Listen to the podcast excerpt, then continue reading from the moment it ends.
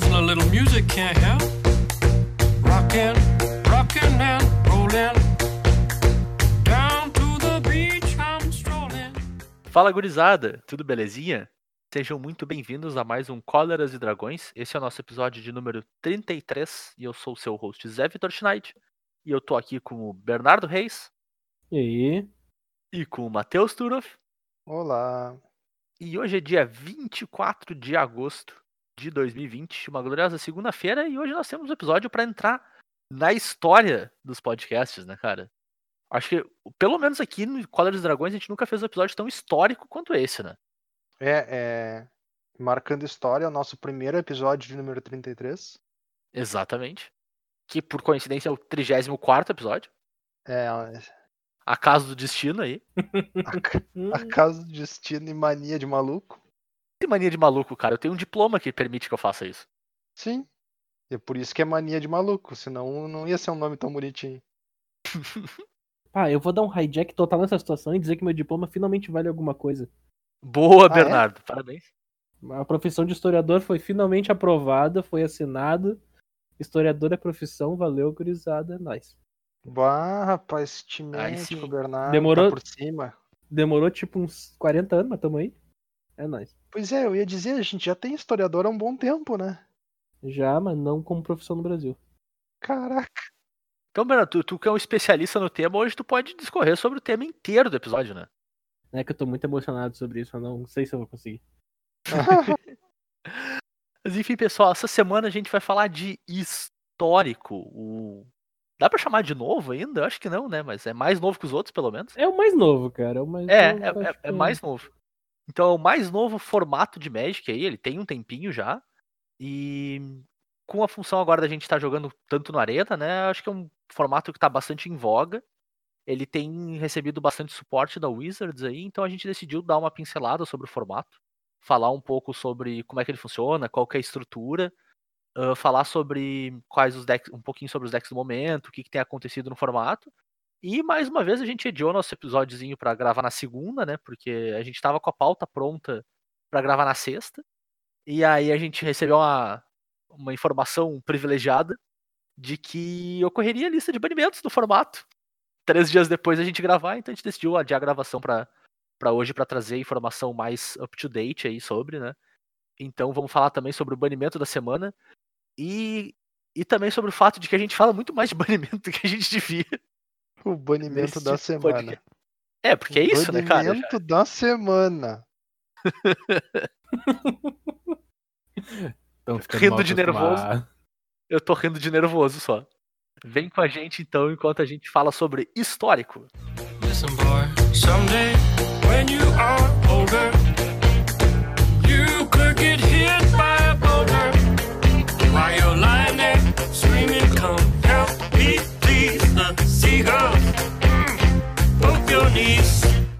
Bom, enquanto estava rolando a nossa musiquinha de transição aqui, o nosso ponto eletrônico nos diz que Pioneer é mais recente que histórico. Tudo bem, não tem problema, a gente erra, a gente assume o erro aqui, né, cara, no podcast, comprometido com passar a informação correta para vocês. Então, na verdade, histórico é um pouquinho mais novo, desculpa, um pouquinho mais velho que Pioneer, mas tudo bem, a gente vai falar de histórico igual. mas, ô Matheus, tu que é um profundo entendedor do formato e tem jogado bastante, Hum. como é que funciona o histórico? Qual que é a estrutura dele como, como formato, assim? O que, que vale, o que, que não vale? Como é que entra a carta? Ele é eterno? Pois é, então. Em teoria, o histórico é o formato eterno do Arena, né? Porque não saem cartas do histórico a não ser através de banimento.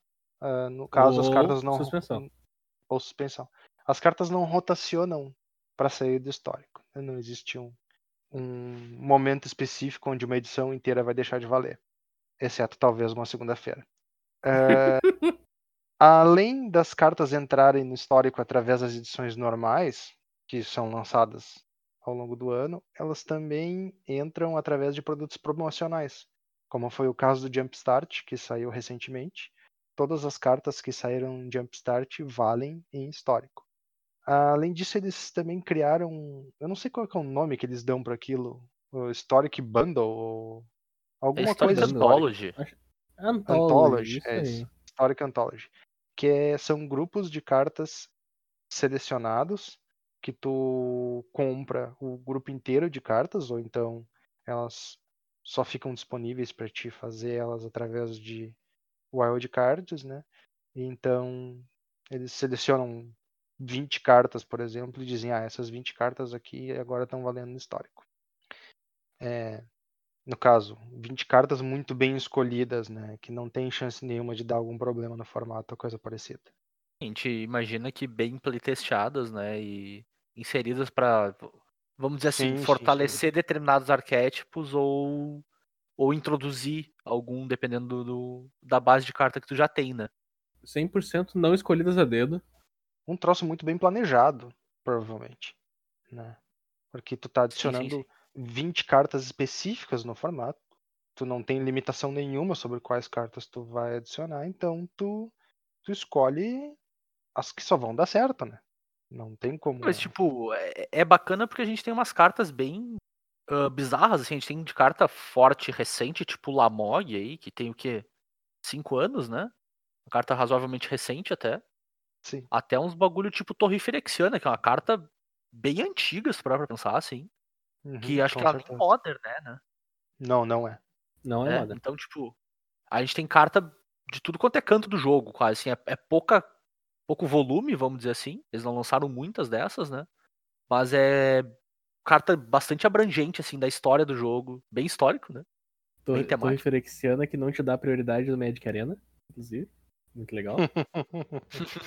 tu, não, tu não consegue sacrificar uma criatura pra Torre Ferexiana em resposta a uma remoção, porque tu não tem prioridade pra isso, já que é uma habilidade de mana e o programa não aceita. Programa bom! É, o, é o problema do motor de regra, né, cara? O, a gente tava conversando esses dias quando eu tava jogando até umas partidas, né? Do Goblin, aquele que sacrifica Goblin pra fazer mana, e acho que deve ser a mesma coisa, né? Uhum, uhum. Que eu Não lembro, tipo, eu tava jogando. Bloquear. É, explica aí. Exato. É, eu tava, eu tava jogando, eu tava jogando com deck de aura que faz umas criaturas com lifelink razoavelmente grandes, assim, é isso que importa. Jogando contra Goblin, um jogo parelho, assim. E eu até comentei com os meninos, a gente tava conversando enquanto eu jogava, eu falei, bah, meu, meu oponente joga muito mal, eu tô conseguindo ganhar a corrida contra ele porque ele bloqueia e não sacrifica o Goblin dele, sabe? Tipo, pra não ganhar a vida do lifelink. E aí o Bernardo falou isso, eu pensei, putz, pode ser verdade mesmo, ele não tem a prioridade automática, vamos dizer assim, sabe? Ele não identifica como uma habilidade que, digamos assim, tranca a execução do jogo automática, assim. Porque, por exemplo, se fosse um bicho que vira pra dar um de dano, por exemplo, o jogo não ia passar direto pro dano. Ele ia esperar e ver se tu quer ativar aquela habilidade ou não. Ele identifica que tem uma habilidade que tu pode ativar e, e para pra ti automático. Agora, essas habilidades de mana ele não faz isso, né? Ele identifica como se fosse só tu virar um terreno, por exemplo, Sim. e deixa passar. O que é ruim, né? Tipo, se tu não tá no full control, tu não, tu não tem controle de fato sobre, sobre esse tipo de habilidade. Triste.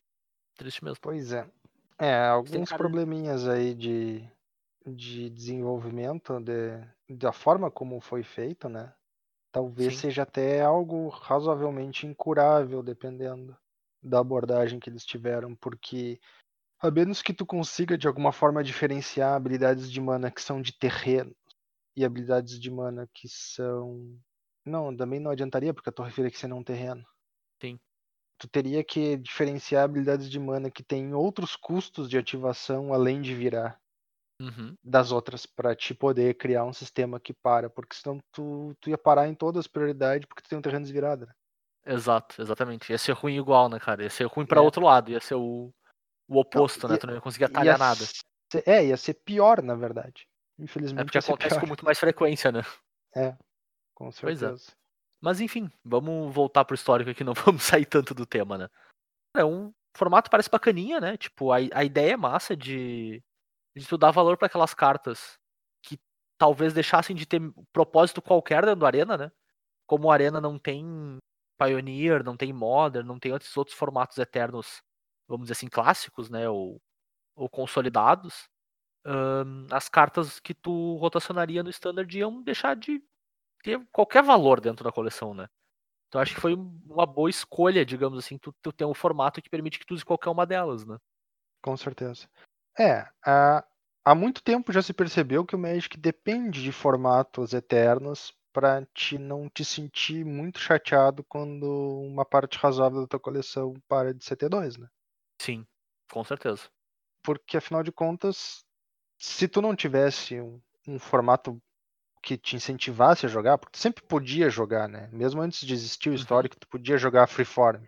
Mas se tu não tem um formato que te incentive a construir um deck e com, com um sisteminha mais, mais bacana e um torneio de tempo em tempo, tu não dá Claro. bola, aquilo perde o, o gosto. Aí tu, por exemplo, agora daqui um mês vai sair Zendikar e tu vai ver tipo um terço da tua coleção indo embora.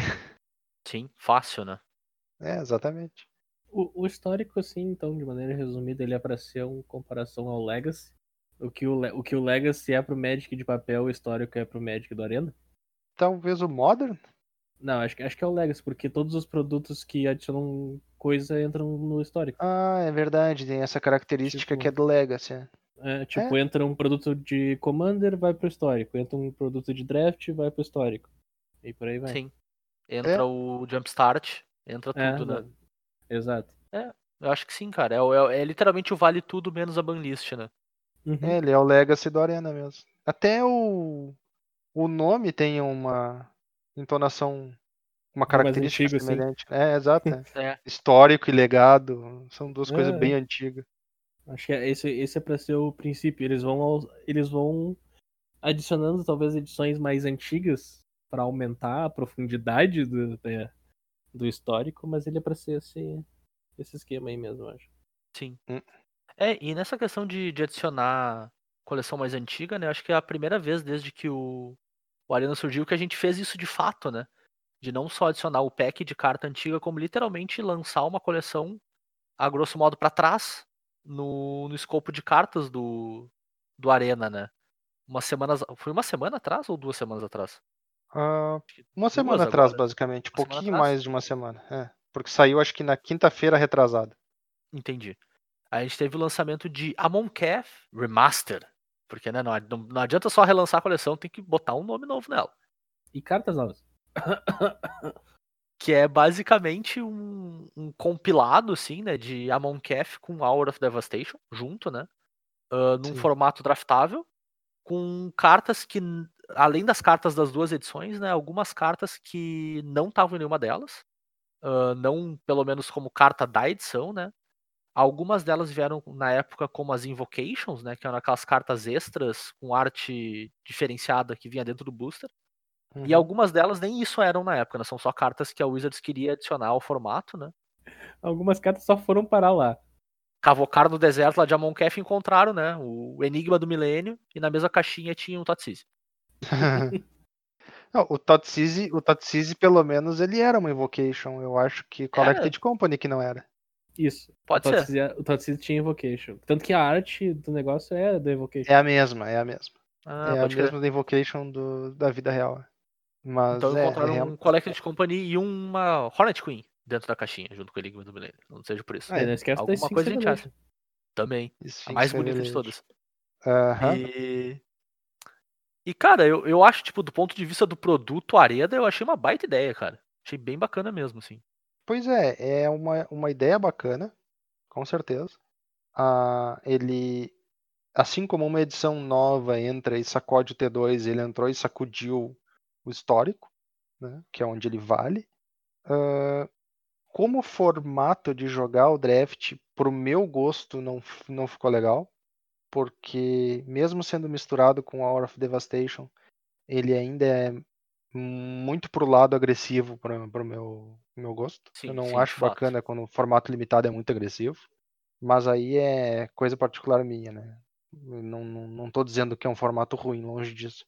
É, só pra, pra pontuar isso, né? Tipo, lembra muito o Zendikar no sentido que tu tem uma mecânica que é claramente feita pra te atacar e é horrível bloquear. Que nesse caso é o exaurido, né? Que é a mecânica que toda vez que tu ataca com uma criatura com exaurido, tu pode exaurir ela. E isso significa que ela não vai desvirar no teu próximo turno, mas ela vai ganhar um bônus atacando agora, né? Seja mais um, mais um e voar, ou mais dois, mais dois, sabe? Então, essa criatura ela ataca bem e, blo- e não bloqueia tão bem. E É. então tu quer tá, tá atacando, tá ligado? Com todas as tuas criaturas, elas atacam acima da curva. Então, se tu começa fazendo criaturas com essa habilidade no início do jogo, de turno 2, turno 3, quando tu estiver atacando com elas, elas vão estar passando por cima, às vezes, do drop 4 do teu oponente, sabe? Dependendo da, da, da combinação de poder e resistência das cartas que estão na mesa, né? E, cara, é, ela te beneficia muito por estar por tá no board por estar tá atacando. Hum, Então é, faz com que o formato seja via- todo torto pra atacar. Tá quase. Não vou dizer quase todo, todos os jogos, né? Mas assim, facilmente metade dos jogos viram corrida. Via de regra, uma criatura atacando exaurida, ela vai estar trocando com uma criatura que custa duas mana a mais que ela. Sim, No geral é isso. Então o teu drop 3 ele ataca para trocar com o drop 5 do oponente. O teu drop Sim. 2 está atacando para trocar com o drop 4 do oponente. Então bloquear é praticamente impossível na edição. De uma forma razoável. Tem o deck de token que bloqueia bem, porque daí tu não te preocupa em jogar teus tokens fora. Claro. Mas, É, e o, e o fato de ser misturado com Hour alivia um pouco também. Que a Hour é um pouco mais devagar, mas te dá mecanismos pra te levar pra esse jogo mais longo, assim, sabe? Não é só mais devagar e acaba sendo atropelado. Ela tem, tem cartas que te levam. Tu consegue estabilizar o board e te levar pro, pro jogo que tu quer, assim. Mas ainda Uhum. assim, pelo. Eu, eu joguei um draft só, me pareceu bastante, ainda bastante agressivo, assim, sabe? ele, ele ficou no meio do caminho entre a agressão que era a Monkef original Uhum, e a Monkef com Hour of Devastation. perfeito. O que eu gostei do Amonkef, do Amonkef Remastered é que tinha uma galera falando do draft, que ia poder jogar o draft, que ia poder jogar o draft. E daí quando saiu o draft, todo mundo percebeu que era só melhor de um. Ah, sim, sim. E daí rolou uma tristeza. Provavelmente tá por vir o melhor de três logo, né? Porque o selado ia sair. É, tamo no aguardo aí do que vai acontecer. Geralmente, quando sai fora o selado, entra o melhor de três. Pelo menos nas edições normais. É. Mas o que é. Coisas positivas da Monkef Remastered, como é uma junção de duas edições, eles pegaram as principais cartas e colocaram na arena. Então é menos Sim. carta morta pra te abrir, menos esforço pra te abrir, porque não são duas edições, é uma só. Uhum. Tu vai abrir um, um- uma, uma seleção de cartas pra tua coleção, que a gente sabe que no Arena é meio difícil, já que tu só abre pack direto, tu não consegue trocar carta. Sim. Então, tipo, tu quer abrir o menor número de pack pra conseguir as coisas. É ruim pro pessoal saudosista, que não vai ter todas as cartas disponíveis na arena, vai ficar de cara que não vai ter aquele bicho comum, duas mana, um três, que ele não quis usar na vida dele, mas não vai ter.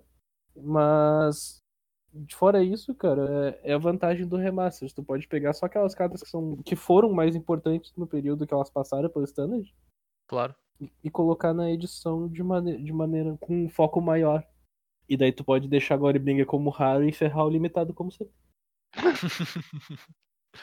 Carta bem forte, né, cara? Deus o livre. É muito imoral, cara. A Glorybringer, pra quem não conhece, é um dragão de 5 mana, 4-4, voar ímpeto. Que já seria bem razoável, né? Só que ele também tem exaurido. E quando tu ativa o exaurido dele, né? Tu dá 4 de dano numa criatura. Então ele Não entra. dragão. Não, dragão, importante. Então tu não mata o Glorybringer do teu amigo com o teu Glorybringer. Isso tu, tu dá Glorybengado nos outros. Os dragão não Isso. se Glorybengeiam. Exato, exatamente. Ahn, então tu não só ele entra descendo a lenha do teu oponente, como ele entra levando um bicho junto, né? Então ele é um, um dois por um muito fácil e tu pode repetir isso dali dois turnos se tu quiser, porque né, não, não era bom o suficiente uma vez só. Precisava de um pouquinho mais. É, cara, eu, eu, eu, assim, não que eu jogue uma quantidade absurda de limitado, mas é uma das melhores raras que eu vi assim na vida. Uhum. É, é bem, bem apavorante. É, entra na, pra mim ali junto com Pack Hat. A Rock era, era rara, né? Ou era, era mítica? Na Rock era mítica. Era mítica. Porque a Rock era outra que era uma imbecilidade completa. É, só que tipo, a carta mítica ser uma habili- imbecilidade completa, tu até entende. Claro, perfeito. Agora a carta rara ser uma imbecilidade completa fica meio complicado. É, no momento que tu adicionou a mítica, ela também é pra isso, né, cara? Uhum. Né, de como ela, ela ah, aparece com uma frequência bem menor, tu pode abusar um pouquinho mais nesse sentido. E aí, por consequência, a rara ser nesse padrão é, é complicado. Ela fica desproporcional com o resto, né? Mas eu lembro, cara, que pelo fato. Eu, eu acho que é de Hour, né? Eu não tenho certeza, pra ser bem honesto contigo, deixa eu verificar aqui. Mas tem uma das minhas build arounds favoritas de draft nesse, nesse formato, que é o Sandworm Convergence, cara. Que carta massa. Que é Ah, o Isso é raro. isso É é raro. raro, né? É. É raro. Eu não lembrava se era de. Ele é de Amonkef. Eu achava que era de Hour só. Mas ele só funcionava em Hour. Não tinha a mínima chance de usar isso aqui em Amonkef normal. Que é Uhum. um encantamento de 8 manas. Que diz que criaturas com voar não podem atacar você ou seus plan- Planeswalkers. E no final do teu turno, tu faz uma 5-5. Um Vorm 5-5. Cara, é, é um build around muito massa. Eu adorava abrir essa carta cedo no draft e tentar fazer funcionar.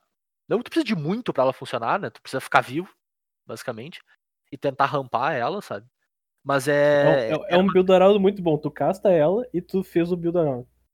Exatamente. Tu- o build around é o jogo em torno de tu chegar no ponto de castar. chegar no ponto de castar ela, exatamente. Então, tipo, tu, tu quer uns campzinho, tu quer controlar o board cedo, tu quer criatura defensiva, tu quer. Ela funcionava muito bem com azul, porque azul tinha Sense Scatter pra te poder anular as threats do teu oponente, assim. Mas era uma carta que eu adorava usar, cara. Ah, que cartinha bem legal. E tá aí à disposição, então, posso, podemos draftar de novo a Moncaf. Mas não é o ponto, né? Vamos. Vou puxar de volta aqui, vou girar o volante de volta pra dentro do histórico. Cara, a Moncaf Remaster veio com bastante carta forte, né? Ele trouxe, ele trouxe diversas cartas que, obviamente, na época delas jogaram T2 e tudo mais, então o cara já tem um olho específico para elas, né?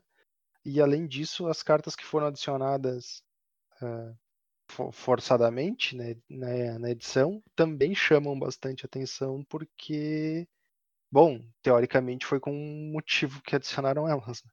Exato. Então ele tem, ele tem um pacote bem relevante de cartas para serem adicionadas aí no, no histórico. É, ó, algumas que se destacam, cara, eu, eu chamo bastante atenção para as adições pro, pro Mono Red, né?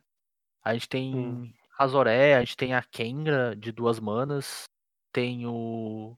O carinha de uma mana, que eu esqueci o nome agora, o Sou os Carmage, principal carta da Soul edição. E o Ramunap Ruins, que, cara, é a base do Mono Red, que na época do, desse standard era muito forte, né? Era um baita do deck. É, o Soul Scar é uma carta ferrada. O terreno deserto também é bem forte. Bem mais forte do que Uhum. parece. Sim. E acho que essa é a parte especial dele, assim, né? é, o cara não consegue levar em conta o suficiente o quão bom é tu ter um terreno que dá dois de dano no teu oponente.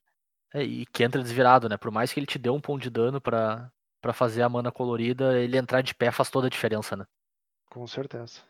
É, cara, ale- além disso, eu, eu particularmente chamo muito atenção pro approach. Eu acho uma baita carta. Eu acho muito massa ter approach nos formatos. Nem sempre ele vai ser bom, mas eu acho uma win condition muito bacana, assim. É, ele é uma carta bem única, né? Sim, exatamente. E, cara, o Brill que o pessoal anda fazendo com o Elfo, que olha cinco cartas do topo, então no outro turno já tá castando approach de novo, sabe? Sim. É, é muito louco. Achei, achei muito doido. Eu também, eu achei muito louco, cara. Ah, eu vou jogar o elfo aqui pra tirar as cartas da frente, poder jogar o, o approach mais Exatamente. rápido. Foi, tipo, ótima ideia, mas não ia ser uma coisa que eu faria. E aí tem mais duas cartinhas que eu chamo a atenção, cara. Ah, a primeira delas é o Carabigode, que era um monstrinho também no standard da sua época, assim, muito, muito forte mesmo. E O deus do bigodão, cara. Eu preciso é o deus Exatamente. do bigodão. O Scarabigode. E a gente sempre lembra que tem um- uma ótima carta no formato que joga bem com o cemitério, né? E a gente vai falar dela daqui a pouquinho. Então tu poder achacar o que teu oponente tá fazendo com o cemitério é importante. E a segunda delas é a melhor carta do Pioneer, que potencialmente pode se tornar a melhor carta do histórico, que é o Totsize, que é um é a, é a definição da carta justa, com power level correto, adequado e extremamente forte ao mesmo tempo. Ela nunca vai ser puxada, mas ela sempre vai ser forte. Totsize Totsize é, foda. monstro. Totsize é foda. É um, é um balanço muito bom na carta, assim, cara. Muito, muito Eu bom gosto mesmo. que tem a carta. a- o formato precisa ter um power level mais elevado pra carta não ser abusiva.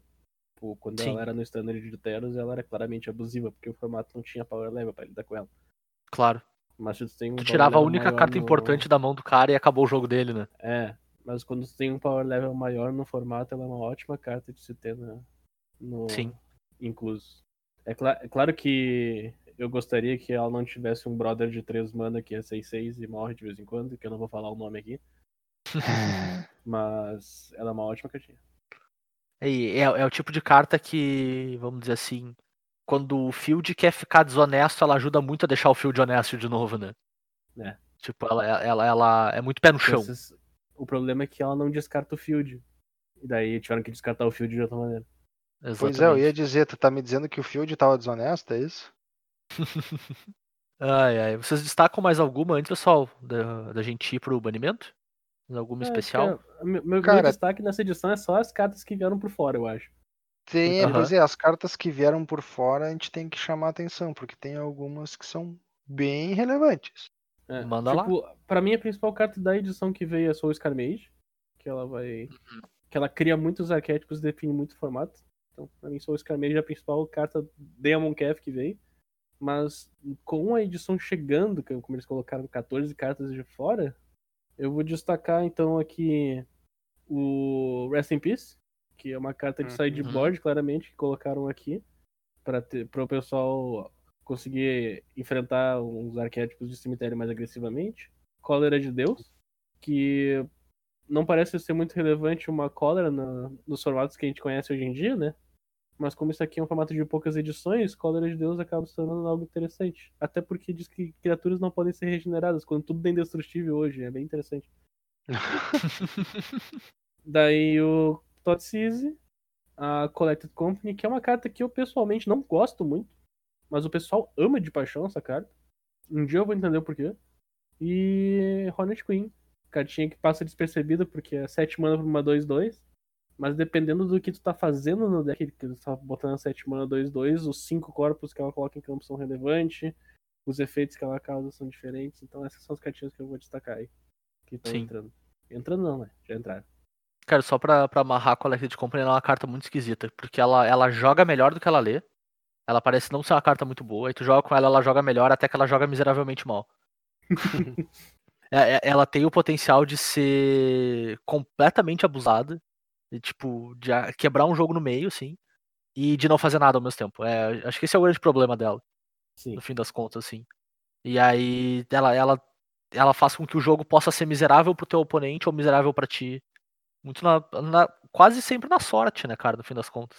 É, eu Então- não sei se o formato tem as cartas que fariam o Collected Company ser muito chato. Leia-se na época que ela era, era o, o mago que dava bounce e o espírito que anulava mágica. Sim. Sim. E também um, um amigo muito grande da Collected Company é Eternal Witness, e não tem Eternal Witness. É justo. É, tem, o, acho que o deck que melhor poderia usar talvez seja um Elf Ball da vida. Que tem um Elf Ball no formato, apesar de não ser muito bom. Mas aí ele é bem 880, né? Tu pode acertar dois Lord e ganhar o jogo, ou tu pode acertar dois Elfo de Llanowar e não fazer nada. Pois é. Acontece. É, eu sempre acho que a Collected Company joga melhor ou em deck que tem combo com peça de criatura, Uhum. que ela vai te ajudar a achar tuas peças de combo, ou deck que tuas criaturas atrapalham o jogo do oponente. Ou são acima da curva, né? Tipo, tu faz um, um 3 mana maluco que consegue botar pressão muito forte, assim. Tu faz É, um disrupt, também- bota pressão, Também ajuda, ser. né? Exatamente. Se tivesse o, o cara que faz as pistas quando entra em jogo lá, um terreno, como é que é o nome dele mesmo? Tireless Tracker, É, baita carta pra acertar no Collected Company. de fato. Mas bora lá então, pessoal. Além de, de carta nova, a gente já tem no formato carta problema também, né? A gente já teve alguns banimentos aí nas últimas semanas. A gente já comentou aqui algumas vezes, né? De cartas que foram banidas, cartas que foram suspensas aí por padrões de jogo indesejados, né? E hoje a gente teve anúncio de mais um banimento. O muito curioso ser tipo uma semana logo depois do, do lançamento de uma edição nova, né? Tipo, costumeiramente os formatos eles ainda não sentaram nesse período, né? Ainda tem espaço para te explorar, mas enfim. A Wizards achou que era necessário tomar ação e o Field of the Dead, o Campo dos Mortos, né? Foi banido nessa segunda-feira, foi banido direto, não foi nem suspenso, né? Não teve nem aquela, vamos dizer, um aviso prévio.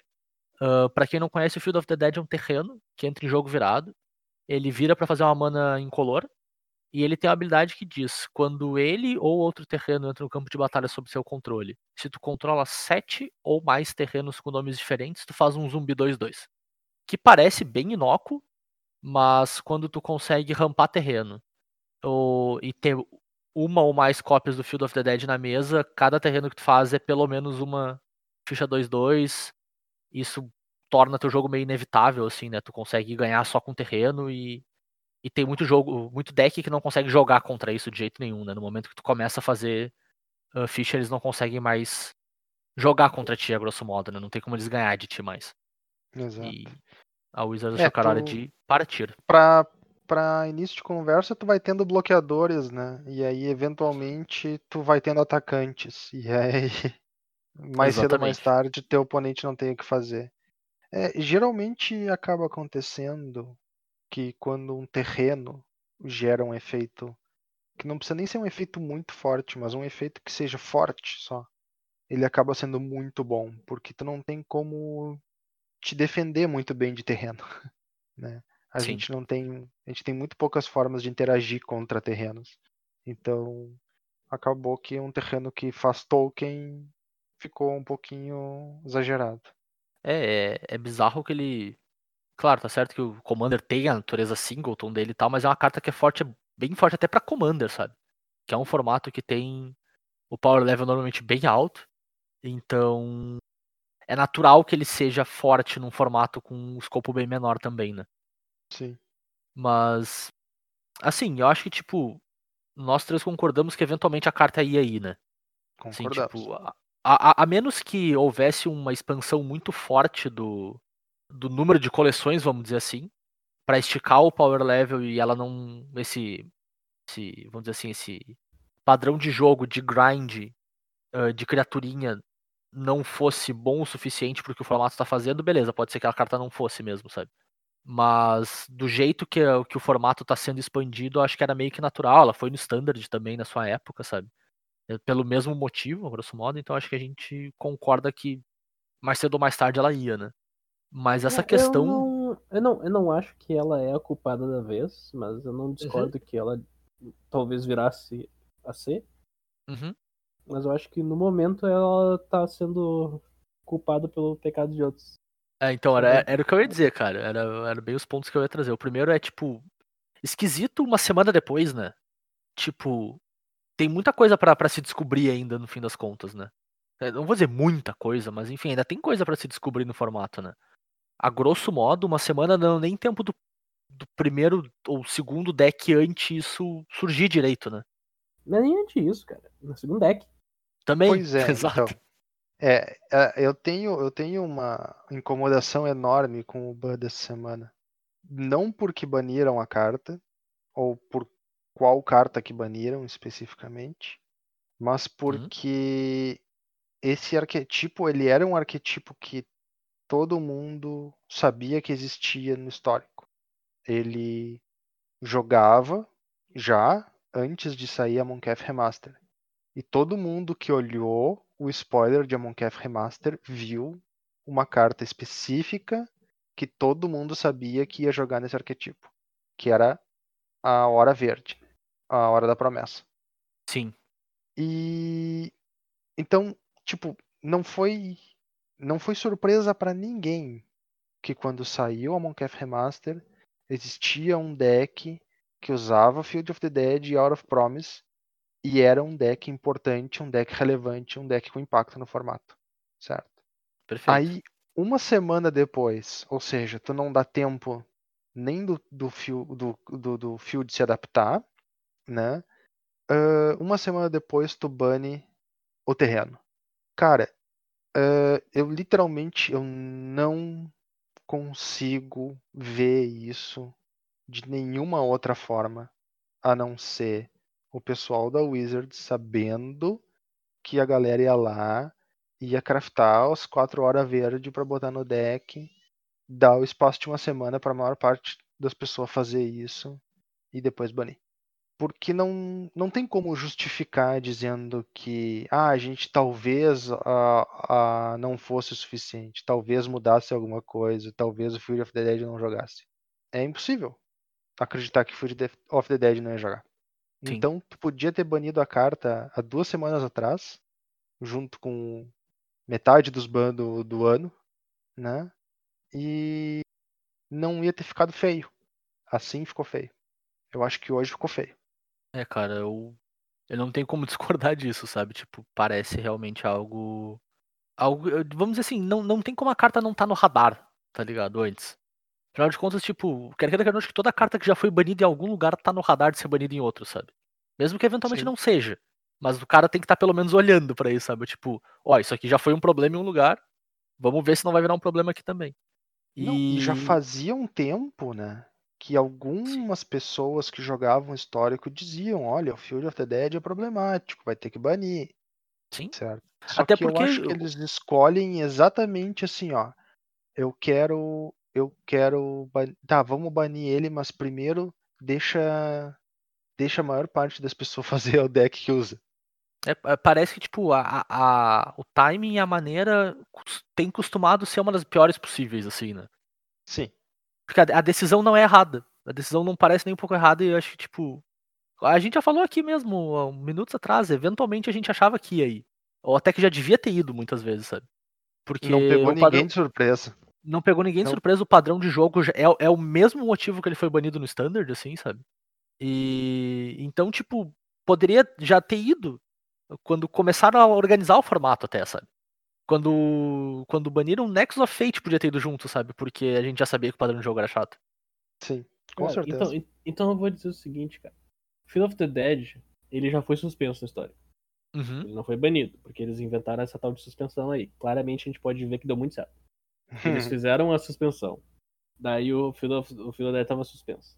Daí eles decidiram tirar o Field of the Dead da suspensão. Uhum. E daí deu um mês, lançaram uma edição nova, mais uma semana baniram. Isso mostra duas coisas.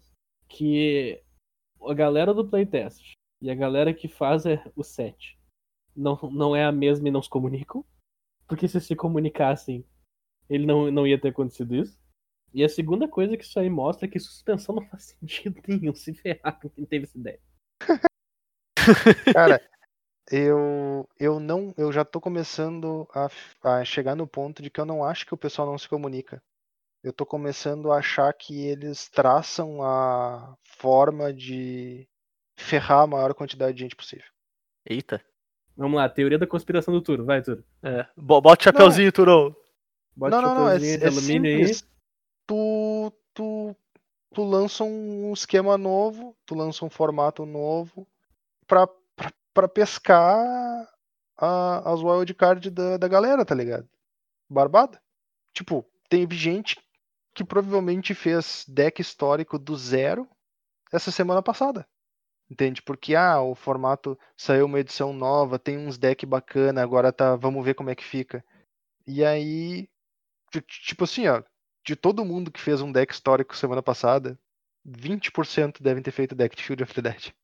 Isso indica que o deck talvez não mais. devesse ter saído, é, se não mais.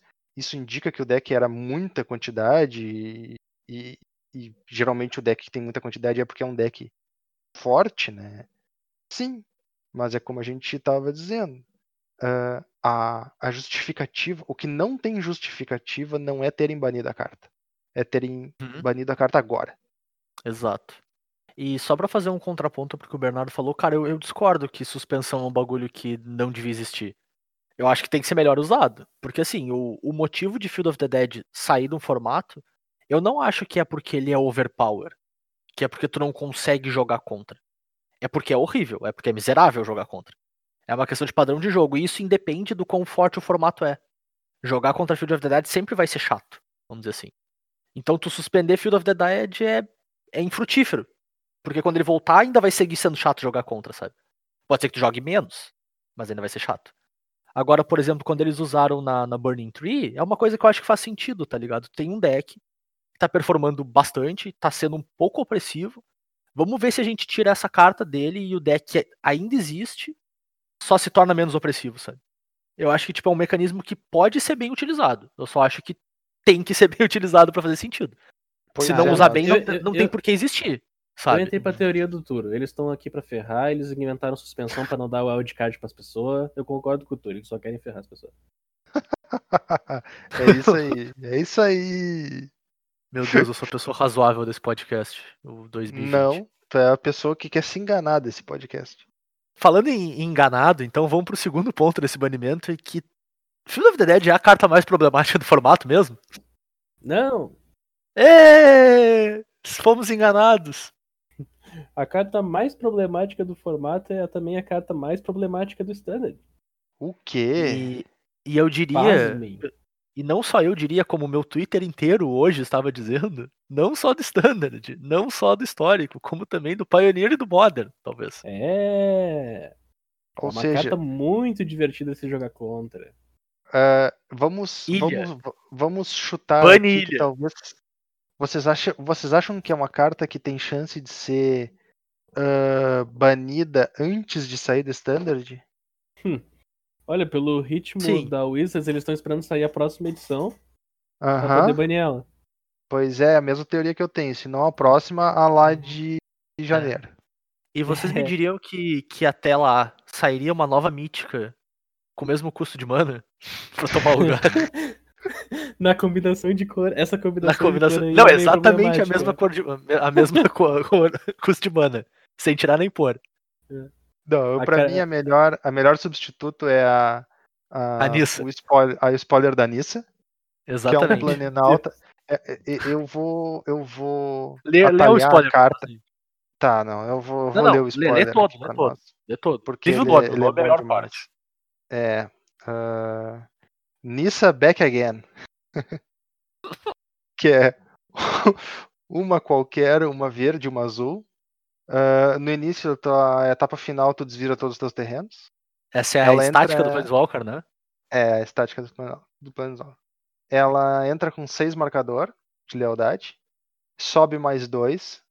ah, tu pode jogar um terreno adicional nesse turno, compre uma carta e crie um, uma token de comida. mais um. ah, transforme a permanente alvo numa criatura 3-3, numa, num terreno criatura 3-3. Compre uma carta. E menos 8. Lembrando que ela entra com 6 e sobe, sobe de 2 em 2 se quiser. Ganha o jogo, compre uma carta. Perfeito. Perfeito. Ganha o jogo. Compra uma carta. Compra uma carta. Valor, É. né, cara? É, tu já compra no, no outro jogo, começa com oito cartas na mão no jogo 2, né, cara? É tipo isso. Tu bota no, Mas- no buffer. Cara, brincadeira à parte, então. Essa carta aí, que eu, a gente ainda não mencionou o nome, mas quem entendeu, entendeu. Eu acho que é um dos maiores motivos para valer a pena mencionar Rest in Peace ter entrado no formato histórico. Sim.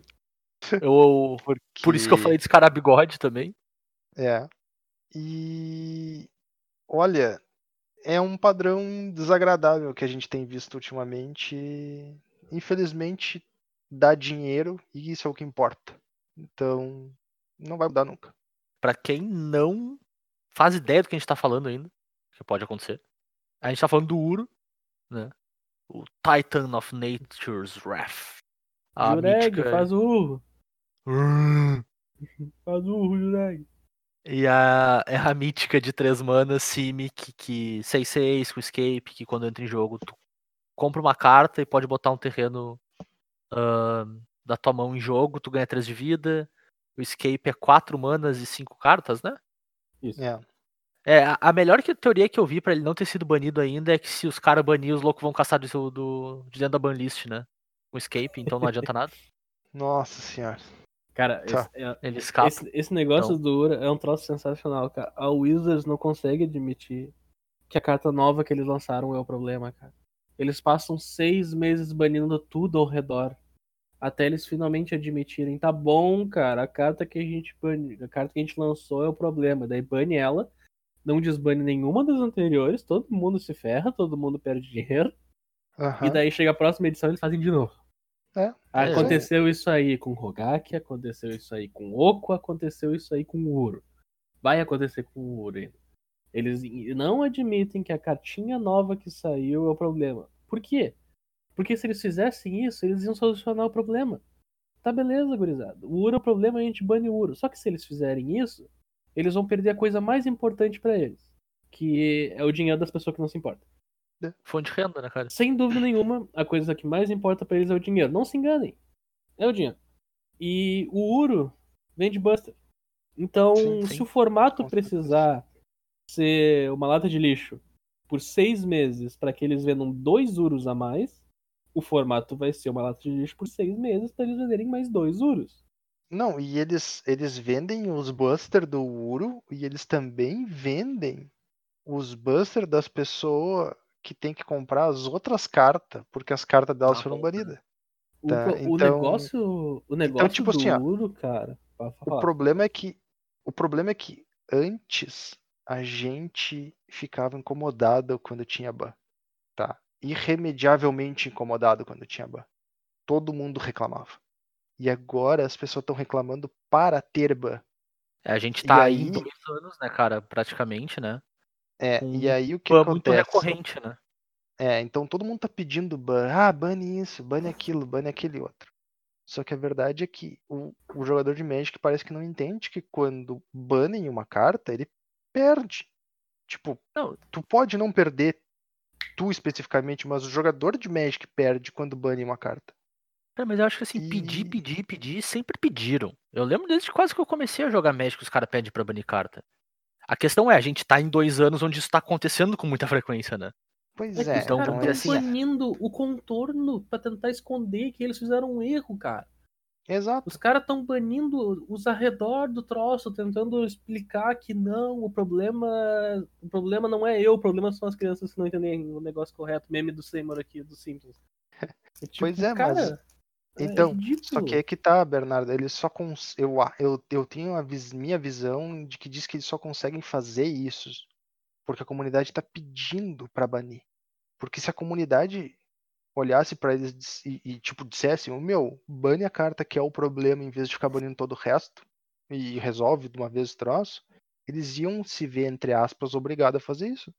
Mas não, a comunidade fica bane reclamation, bane teferi, bane não sei o que lá, tá ligado? E aí os caras se veem, tipo, é justificado. Entende? É justificado. Ah, não, a gente tá banindo as cartas que que o pessoal tá pedindo. E também, né? É, então, deixa eu fazer Eu, um... eu pelo menos acho que tinha, tipo, Teferet aqui, cara. Pois É, é, cara. um, ano, Teferi- um ano atrás, não duas semanas. É, então. atrás. Exato, é. Ah, não, beleza, boa tudo bem. Tudo bem. Mas, Cara, eu vou, eu vou fazer o seguinte, tá? Eu vou fazer aqui agora, deixa eu pegar o chapeuzinho do touro emprestado. Chapeuzinho de alumínio aqui. Não esquece de passar álcool no chapeuzinho antes de botar ele, viu? É verdade, verdade, verdade. Olha só. Vocês lembram do formato criado pelos japoneses? Quando o standard já tava horroroso por causa do Gideon de 4 mana? O Pioneer? Frontier. Frontier, cara. Frontier, Turo. Relaxa. Então, aquele formato, quando ele foi inventado pelo. pelo ah, foi a Harerui, acho que criou aquele formato que popularizou. Foi, foi sim. galera. Foi porque o standard tava tão ruim por causa da existência do Gideon dominando o formato que ninguém queria jogar standard. Ninguém Uhum. queria sequer olhar pro standard. E daí a, o galera surgiu com esse formato, entre aspas, novo, que tu tinha que procurar as coisas, porque não tinha nada definido, e jogador de Magic adora fazer isso. Olha só, um formato novo, vamos tentar todas as coisas que podem funcionar aqui. Passa um tempão se divertindo até que descobre o que que funciona e para. O, o que aconteceu? O, o fim do Standard, ele normalmente é mais estagnado. Ele lança uma edição nova, surge um deck se for, afeta o formato e vai embora. O que, Uhum. que a gente tem no Standard nos últimos um ano e meio são os mesmos decks jogando. O deck só parou de jogar se ele for banido. E eles foram. Eles baniram o, o deck de Fires, eles baniram o deck de Reclamation, eles baniram o deck de Gato, eles baniram o deck de Oco, eles baniram. Tipo, todos os decks Standard só pararam de jogar porque foram banidos Certo. eles nunca foram superados por um outro deck novo. Porque as edições novas que o pessoal lança não afetam em nada as cartas de valor que eles lançam, que são ridículas. Como é que tu vai fazer um formato mudar se tudo que tu faz é lançar cartas, tipo, secundárias e uma carta ridícula na combinação G, cara? É, e tipo, isso casa muito com uma coisa que a gente já falou várias vezes aqui, né, cara? Que isso é muito, muito, muito, muito atrelado à decisão de, de não ter mais bloco, né? Ou, ou não Sim, necessariamente sim, o sim, bloco, mas o vínculo mecânico entre as edições, né? Porque não precisa ser bloco, não precisa ter história, não precisa ser personagem parecido, tá ligado? O que Sim. importa é ter vínculo mecânico entre as cartas que estão sendo lançadas, né? E, e aí as cartas que são individualmente fortes e geram valor, elas acabam se destacando porque elas vão funcionar durante todo o período que elas estão no standard, né? Enquanto Exato. as outras, elas funcionam por, às vezes, nem três meses. Porque nem, nem o suporte que sai junto com elas, às vezes, é o suficiente pra aquele deck chegar a existir, sabe? Isso é muito triste pro jogo, cara. Tipo, muito, muito triste mesmo. né? Daí seguindo. Daí tu chega num ponto onde tu baniu de novo as coisas. E daí eu vou resumir o, teu, o standard pra vocês agora. Vocês querem que eu resuma o standard? Eu resumo. Tu joga de monogreen, tu joga de mono black ou tu joga de deck de Uro com Sultai. Beleza, acabou o standard. Esse é o standard até o final da rotação. Vocês podem tentar o que vocês quiserem. Esse é o standard. E a gente só tá jogando de mono black e mono green por causa que são maneiras que eles têm de lidar com o Uro. E é o que sobrou depois que baniram tudo, todo o resto. Tu pode inventar jogar de BR, mas provavelmente vai perder. Porque o deck ficou ruim. Ele vai ganhar o jogo, mas vai perder o jogo. Então vai ficar por aí. O formato é esse. Aceitem. O que aconteceu foi a mesma coisa que aconteceu da outra vez. É uma coisa, coisa que acontece nos standards. Só que esse standard foi uma combinação de tantos fatores horrorosos, um atrás do outro, que ninguém mais aguenta enxergar. Daí tu junta com, claro, o fato de todo mundo estar tá em casa, todo mundo tá jogando Magic Arena, e daí tu tem o, o histórico, que é um formato novo, entre aspas, né? Esse formato novo histórico, que eles colocam novas edições, e a nova edição faz mudança. Tipo, tu coloca uma edição nova no histórico, o histórico muda. Sim. Tu coloca uma edição nova no standard, o standard nem, nem sabe se entrou uma edição nova, porque não importa. O, por causa é aquela, que no né, o histórico, eles colocam eles colocam as cartas fortes que eles dizem que são muito fortes pra passar pelo standard, vídeo Collected Company, vídeo Tot Season. Exato, Eles era o que eu ia essas dizer, né? passando pelo O- standard de novo. Eles querem que essas cartas entrem direto no histórico. Quando essas cartas entram no histórico, elas mudam o histórico. O histórico vira um formato novo. Assim como era um formato novo, o formato criado pelos japoneses lá, que eu já esqueci o nome de novo, Frontier. que era o Frontier. Então o que acontece, cara? Deixa eu só pontuar uma coisa só pra corroborar o ponto, Bernardo. Hum. O histórico muda quando entra a edição não standard. É. Ele muda com, com a edição que é feita pra ele mudar de fato, né? O próprio Jumpstart deu uma girada no bagulho, porque ele foi, de certo modo, também feito pra fazer isso, tá ligado? E com isso Sim. em mente, né? O standard tem falhado nisso. Tu tá fazendo um- um- uma edição pro standard e não consegue fazer o standard mudar. Tipo, é, é uma falha de, de produto, tá ligado? É, e daí o que acontece? O, tu tem esse negócio que, que acontece, é, a edição tá horrorosa, tu tem esse novo esse formato que muda que o pessoal quer, e daí tu tem o histórico que tá num all-time high, ele é o maior sucesso da arena agora, a galera tá jogando mais histórico que standard, um porque a galera não suporta mais o standard, dois porque o histórico tá diferente.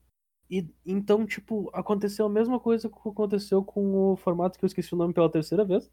Por favor, alguém me ajuda com o nome do formato? Frontier. Pioneer. Frontier. Para, Frontier. Turo!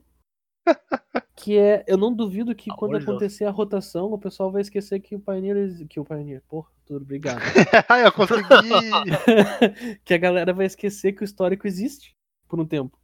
Porque Sim. vai ter o standard novo, o standard vai rotacionar, vai mudar e todo mundo vai ficar standard, standard, standard até eles printarem um novo Uro. Até eles printar um novo Oco.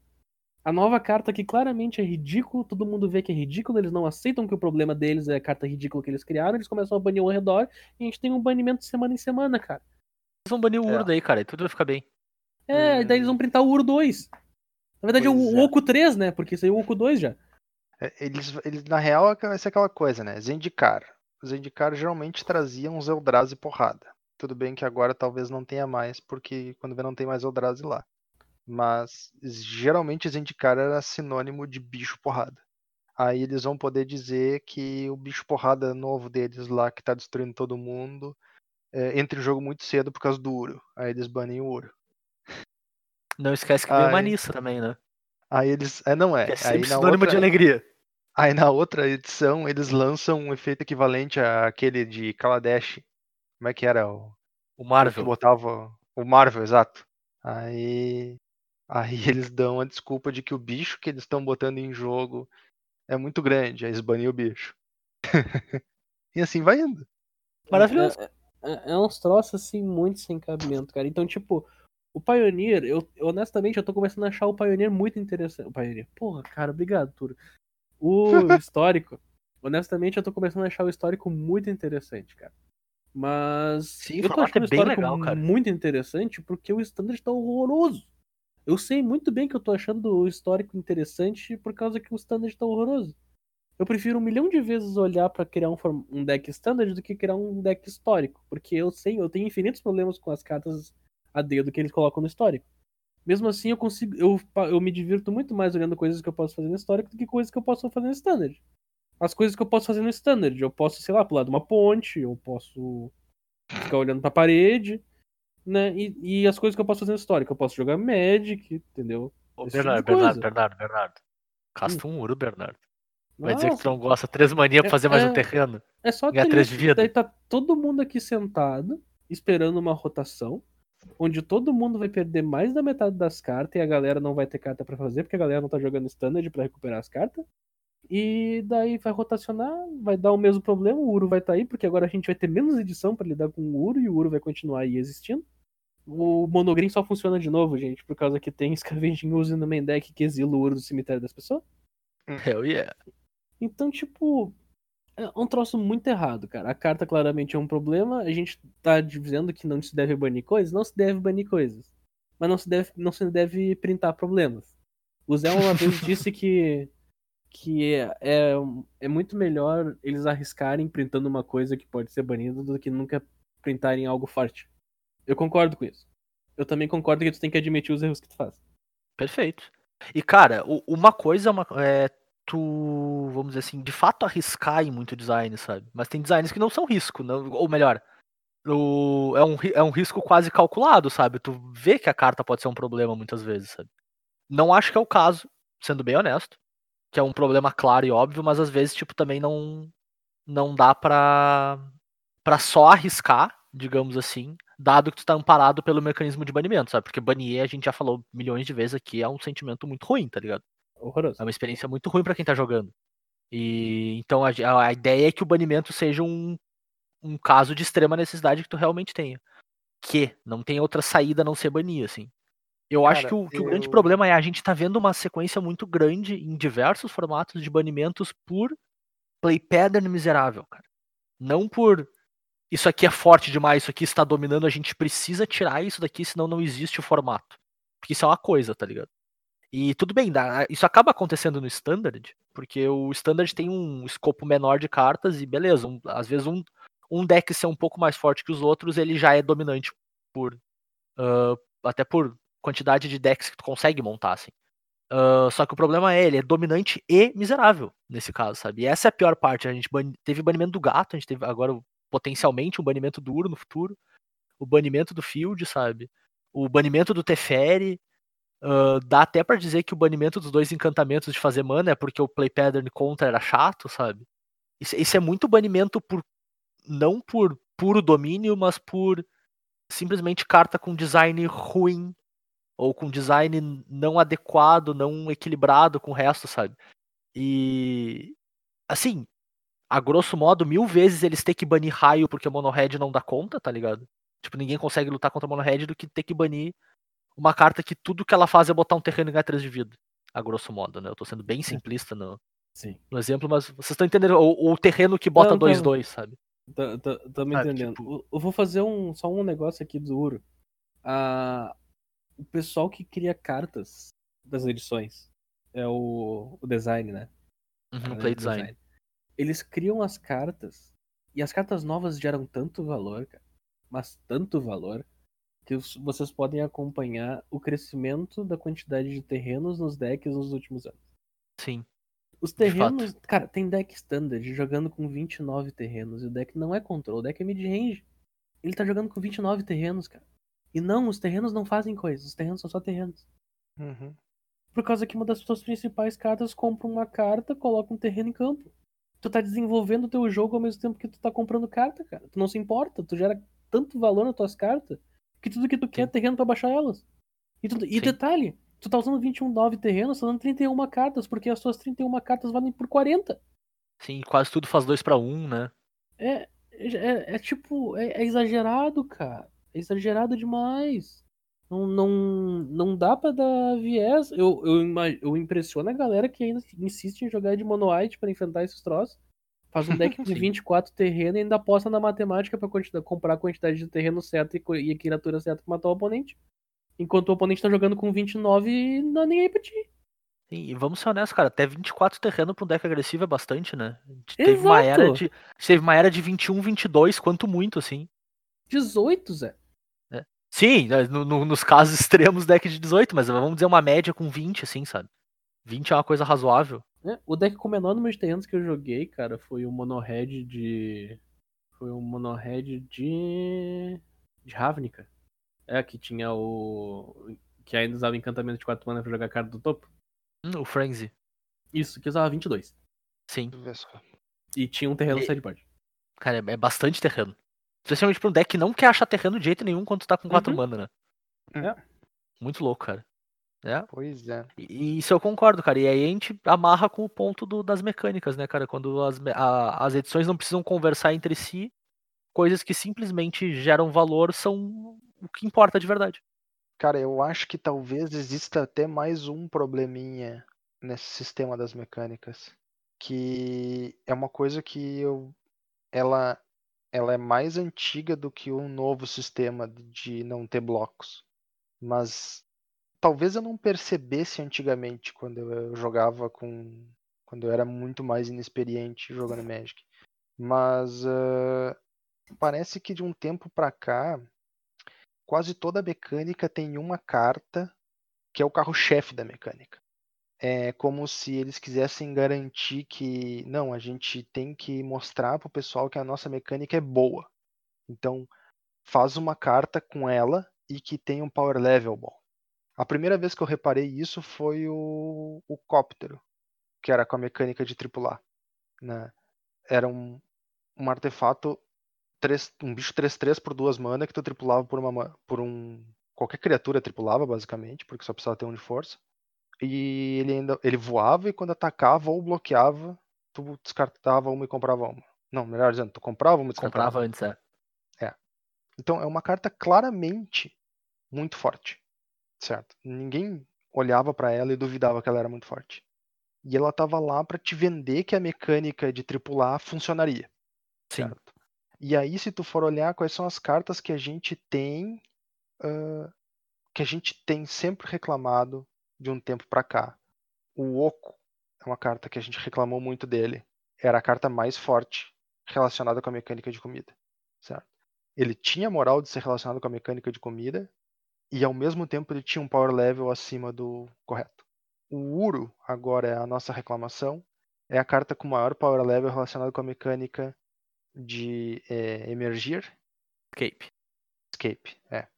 Então, tipo, existiu alguns, existiu algumas mecânicas onde a carta mais forte com a mecânica era uma carta honesta. Não tinha problema nenhum com ela. Eu Uhum. lembro, por exemplo, da a mecânica de Ixalan, que era explorar, tinha a criatura lá de 3 mana, que explorava duas vezes.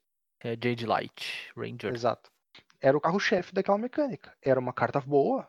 Com certeza, uma Uhum. carta bem boa. Jogou o T2 o tempo todo. Foi uma carta que era super relevante pro formato. Não chegou a ser um problema. Aquele é o ponto ideal, eu diria. Sim. Uma carta que te diz, olha, aqui tem power level nessa mecânica, mas tá certo. E, O problema cara, e- é quando eles puxam demais pra tentar te vender o peixe, eu acho. E esse teu ponto me fez pensar numa coisa, eu não sei. Eu até vou, vou parar pra ver depois, assim, se faz sentido. Mas se isso também não tá diretamente atrelado às mecânicas de cartas que funcionam sozinha. Tipo, tu não precisa de nenhuma outra carta com, com escape pra fazer o Uro funcionar. Tu não precisa de nenhuma outra carta de food pra fazer o Uro funcionar. O Não precisa de mais nenhuma outra, nenhuma outra carta de tripular pra fazer o cóptero funcionar, sabe?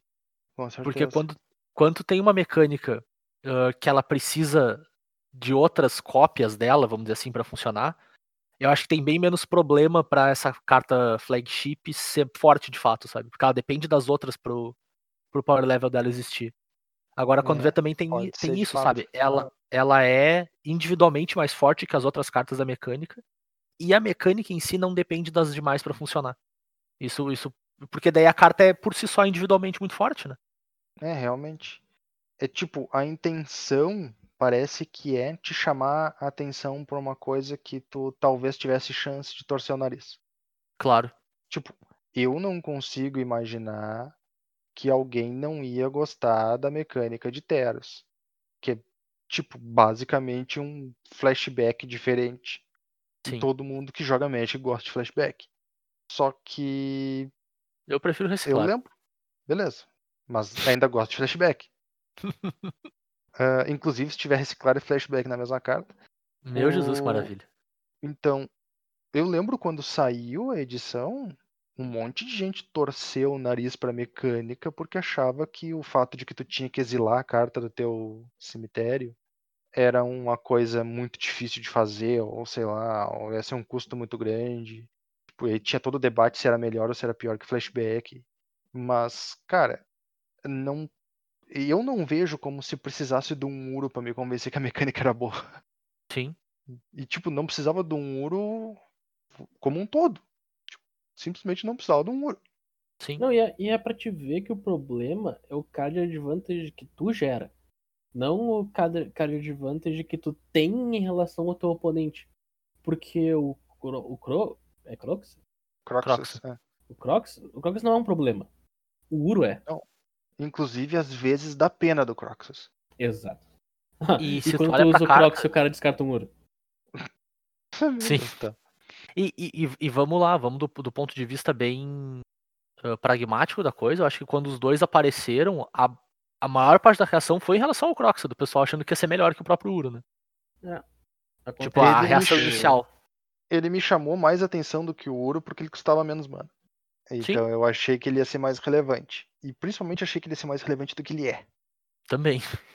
Também. É, que- é que o efeito de teu oponente descarta uma carta para o efeito de tu compra uma carta e baixa um terreno. É, o que desequilibra é baixar um Sim. terreno, né? Tipo, tu podia só comprar a carta. Ou só baixar um terreno. Why not Não. both? Tu Não, faz mas os quem dois. sabe tu faz os dois e ganha 3 de vida. É que os três de vida eu nem menciono porque os três de vida tá incluso no Crocs ali, na, na habilidade dele também. É, anula um contra, né? É. Mas tipo, Eles são quase espelhados um com o outro, exceto pelo fato de que tu baixa o terreno. uhum. tu faz uma coisa a mais que tu deveria fazer. Imagina E se não o é uma coisa- destruísse o terreno do oponente. É, E daí tu tem o Uro, que combinava muito bem. O Field of the Dead não ia ser um problema mais, né, cara? E talvez sem o Uro, o Field of the Dead poderia continuar, cara. Porque se tu tá usando cartas que tudo que elas fazem é colocar terreno em campo pra fazer o teu of the Dead funcionar, uma certa quantidade de sweepers te cria um tempo suficiente. Sim. Tipo, ah, eu, meu oponente tem 8 tokens do terreno. Daí eu dou um sweeper. Daí ele usa uma carta que busca terreno e baixa o terreno do turno. Eu dou um sweeper. Daí no próximo turno ele baixa o terreno do turno. Deu, de repente, acalmou. Uhum. De repente tudo que ele fez foi baixar o terreno do turno. Ele fez dois zumbis. Beleza, a gente tá jogando o jogo. Sim, porque ele, Quando ele tá gastando o- o recurso dele pra fazer os zumbis. E tu Isso, tá gastando exato. recurso Tem- pra destruir os zumbis dele. O Uro no negócio, quando tu tem o Uro no esquema, tu tá acelerando a quantidade de zumbi que tu faz, tu não tá perdendo recurso enquanto tu faz isso, tu tá várias vezes atacando com uma 6-6 nesse processo. Tu tá gerando recurso, na Tá verdade. gerando recurso. Então, tipo, acontece que o 2-2 não é o problema. O pro- problema é que tu faz. Tu gerou, tu fez o sweep, o cara comprou uma carta, começou, uma, começou o turno com uma carta na mão, terminou com três cartas na mão e de repente ele tem oito zumbi. E ele tem dois terrenos a mais em campo. É esse o problema. É, Parece, parece que ele só ganhou o zumbi. Ele não fez absolutamente nada e ganhou o zumbi. é, o... Nesse sentido é, é engraçado, porque basicamente sozinho o Uro define que o teu deck mid-range vai destruir o deck de controle do oponente sempre. O que é- chega a ser uma piada, né, cara? Se tu falar essa frase em voz alta, assim. É, ele é uma carta sozinho, sozinha, que ganha de todos os decks de controle. Ponto final. E como o jogo do deck de controle, basicamente, é um jogo longo, tu ainda tem a garantia de que tu vai comprar ele. É, Não, precisa- não precisa nem comprar, né, cara? Tu pode tocar pro teu próprio cemitério, dependendo do que tu tá fazendo. É, mas às vezes tu compra, né? Fazer o quê? Ah, não. Aí tu troca ele por um outra carta, um land drop e 3 de vida. Ai, é, ai, cara. é, é, O eu, eu é acho que esse, esse é o cenário mais cuspe na cara dele todo, tá ligado? Tu já tem o Uro na mesa, tu casta o outro e, tipo, tu tá feliz fazendo isso, sabe? Sim. Tu não Sauda- tá nem um É pouco nesse momento, incomodado. que, nesse momento que o pessoal diz saudades antiga regra da lenda, né?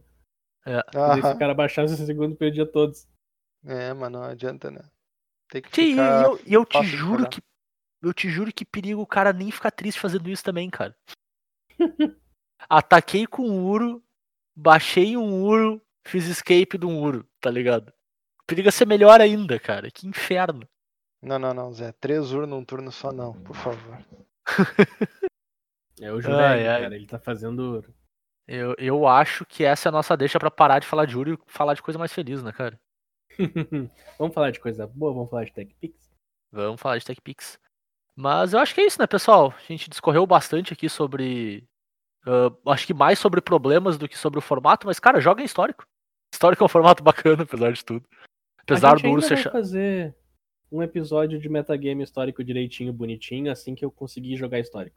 Eu Assim que prometo. tiver um É, metagame, e- né? Assim que tiver um metagame que pararem de Assim banir que coisa a cada duas isso, semanas, né? né? Assim, A assim que eu gente tinha- conseguir jogar histórico, eu, eu prometo pra vocês um, meta- um episódio de metagame histórico. Sim. direitinho. A, a nossa pauta original desse episódio era bem mais focada em Amon Cat Remaster e o que ele pode fazer pro metagame, mas o metagame já vai mudar de novo, né? Então, acabou que a gente deixou isso um pouquinho de lado em função de discutir esse ponto, né? Ahn, eu espero que o. Que se for pra banir o Uro, então que banam de uma vez pra gente poder fazer esse episódio, né? A gente não vai adiar de novo. Cara, uma Mas- pergunta honesta. Hum. Não tem como ter banho daqui duas semanas, né? Antes do episódio 36, a gente não fala de banimento, né? É, não, antes do, pô, antes do episódio 36, a gente não tem como tá falando de banimento de novo, né? Por favor. Eu, eu vou falar Ai, um hot ai. take aqui pra, pra ninguém dizer que eu não falei nada de histórico. Tem um deckzinho mono white com carne muito legal no histórico. Vale a pena dar uma olhada. Uh, Por causa mas que de Mono Deus. White? Uhum, Mono White? mono white. Os caras não querem ganhar? Claro. É que o carne. É engraçado porque o carne consegue buscar o artefatinho de duas manas que exila a criatura de custo 3, né? Ah. Tu resolve um Zuro. Tá explicado. Dê, dê uma Grande olhadinha carne. aí no mono, no mono white, carne, o Lamog, Ramp e, e afins. Mono White Ramp e o Lamog. É. É Magic, é Magic como o Garfield queria, tá ligado? É. A, a minha recomendação é o deck que, de acordo com o Bernardo, só funciona se tu compra a, a Enchantress lá, esqueci o nome dela. A Core Spirit Dancer. No, no top 7. Eu compro ela com uma certa frequência, até no top 5 e segue funcionando o deck. Então é uma maravilha. Cara, é um ótimo deck se tu tem esse skill de comprar a Core Spirit Dance. Cara, eu, eu- assim, ó, esse, esses que eu tenho, cara, esse eu aprendi. Então é um ótimo deck pra ti. com um glorioso amigo meu, meu de Pelotas, que gosta de jogar com esse deck também, aí fica um salve pra ele. Ele ia me emprestar esse deck antes da gente acabar com o mundo com essa ideia, inclusive. e que é o W Auras. É um deck, um deck que usa Companion de maneira razoável, assim, ele joga com o Lurro. Então é tudo drop 2 pra baixo e o deck dá muita porrada. E estranhamente tinha um bom match contra contra deck de Field of the Dead, porque teus bichos ou voavam ou eram bloqueáveis, então foda-se fazer zumbi, pode ficar fazendo, não tem problema não. Não, e porque o E- jogo acabava no turno 5, né? Também tem essa. Mas às vezes não acabava, cara. Às vezes tu, tu tem três uh, Spirit Dancer na mesa e não compra uma aura, o que é a parte Nossa. triste da coisa. Eu sou, eu sou tão bom em comprar Spirit Dancer que eu esqueço de comprar as auras no deck. Nossa senhora. E, e- Mas o deckzinho é bem legal, cara. É bem bacana. É um deck barato. Usa pouca o, o wildcard rara, que é o grande segredo de, de gestão de wildcard, é tu não usar rara. Usa mítica, mas não usa rara.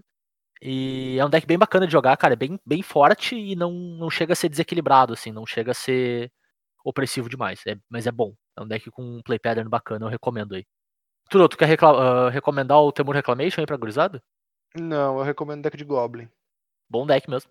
Deck bem forte. Tipo, baixa Goblin, bate no oponente com Goblin. Não é um deck muito fácil de jogar. Porque toda vez que tu tem que sacrificar teus bichos pra fazer mana, tu pode fazer caquinha. Mas deck de Goblin é porrada. Fato. Bom, bom deck. E é isso, pessoal. Joga em histórico. Histórico é massa. O, a Leather é bem diverso, assim. Acho que lá no topo que tu acaba encontrando esses decks mais problemas com muita frequência, assim, sabe? Mas enquanto tá escalando é bem divertido, tem muito brew bacana. E é um formatinho legal. É um formato que eu acho que, que vale a pena, assim. Ainda mais no momento que o Standard talvez não esteja tão divertido, assim. É uma boa maneira de suprir tua vontade de jogar Magic e de estar jogando construído no geral, né? E também, cara, tem interesse, jogue Draft de Amonkhet Remaster. É um formato legal, um formato bem agressivo. Esteja preparado pra drop 1 que vira pra dar hate pros seus bichos é uma carta boa. O que é esquisito, dada a avaliação tradicional de, de limitado, mas é uma carta de verdade nesse formato. E, cara, aproveitem aí. O formato é massa. E joguem bastante. Essa é a recomendação do zero da semana. Muito bem. Bom, com- como sempre a gente lembra que o Cóleras e Dragões está disponível em todos os agregadores aí que tu pode imaginar na tua vida, desde iTunes até Pocket Casts, Deezer, tudo quanto é coisa a gente tá. Se por algum acaso tu escuta num, num aplicativo obscuro aí, chinês, maluco, uh, manda uma mensagem pra gente, que a gente coloca lá, não tem problema. Só não, não encontrei antes, mas a gente sempre dá um jeito de colocar lá. Vocês podem falar com a gente pelo e-mail, né, no colerasedragões.gmail.com, tudo junto sem cedilha, ou nas redes sociais. Nós estamos tanto no Instagram quanto no Twitter, no arroba. Vocês podem falar também direto comigo lá no, no Twitter, eu tô no arroba jvitorfromhell. E o Eu Bernardo sou- tá por lá também. Eu sou arroba BNR MTG. E a gente volta na semana que vem com mais um Cóleras e Dragões direto do forno pra vocês, gurizada. Valeu, abraço. Valeu, tchau, tchau. Falou, galera.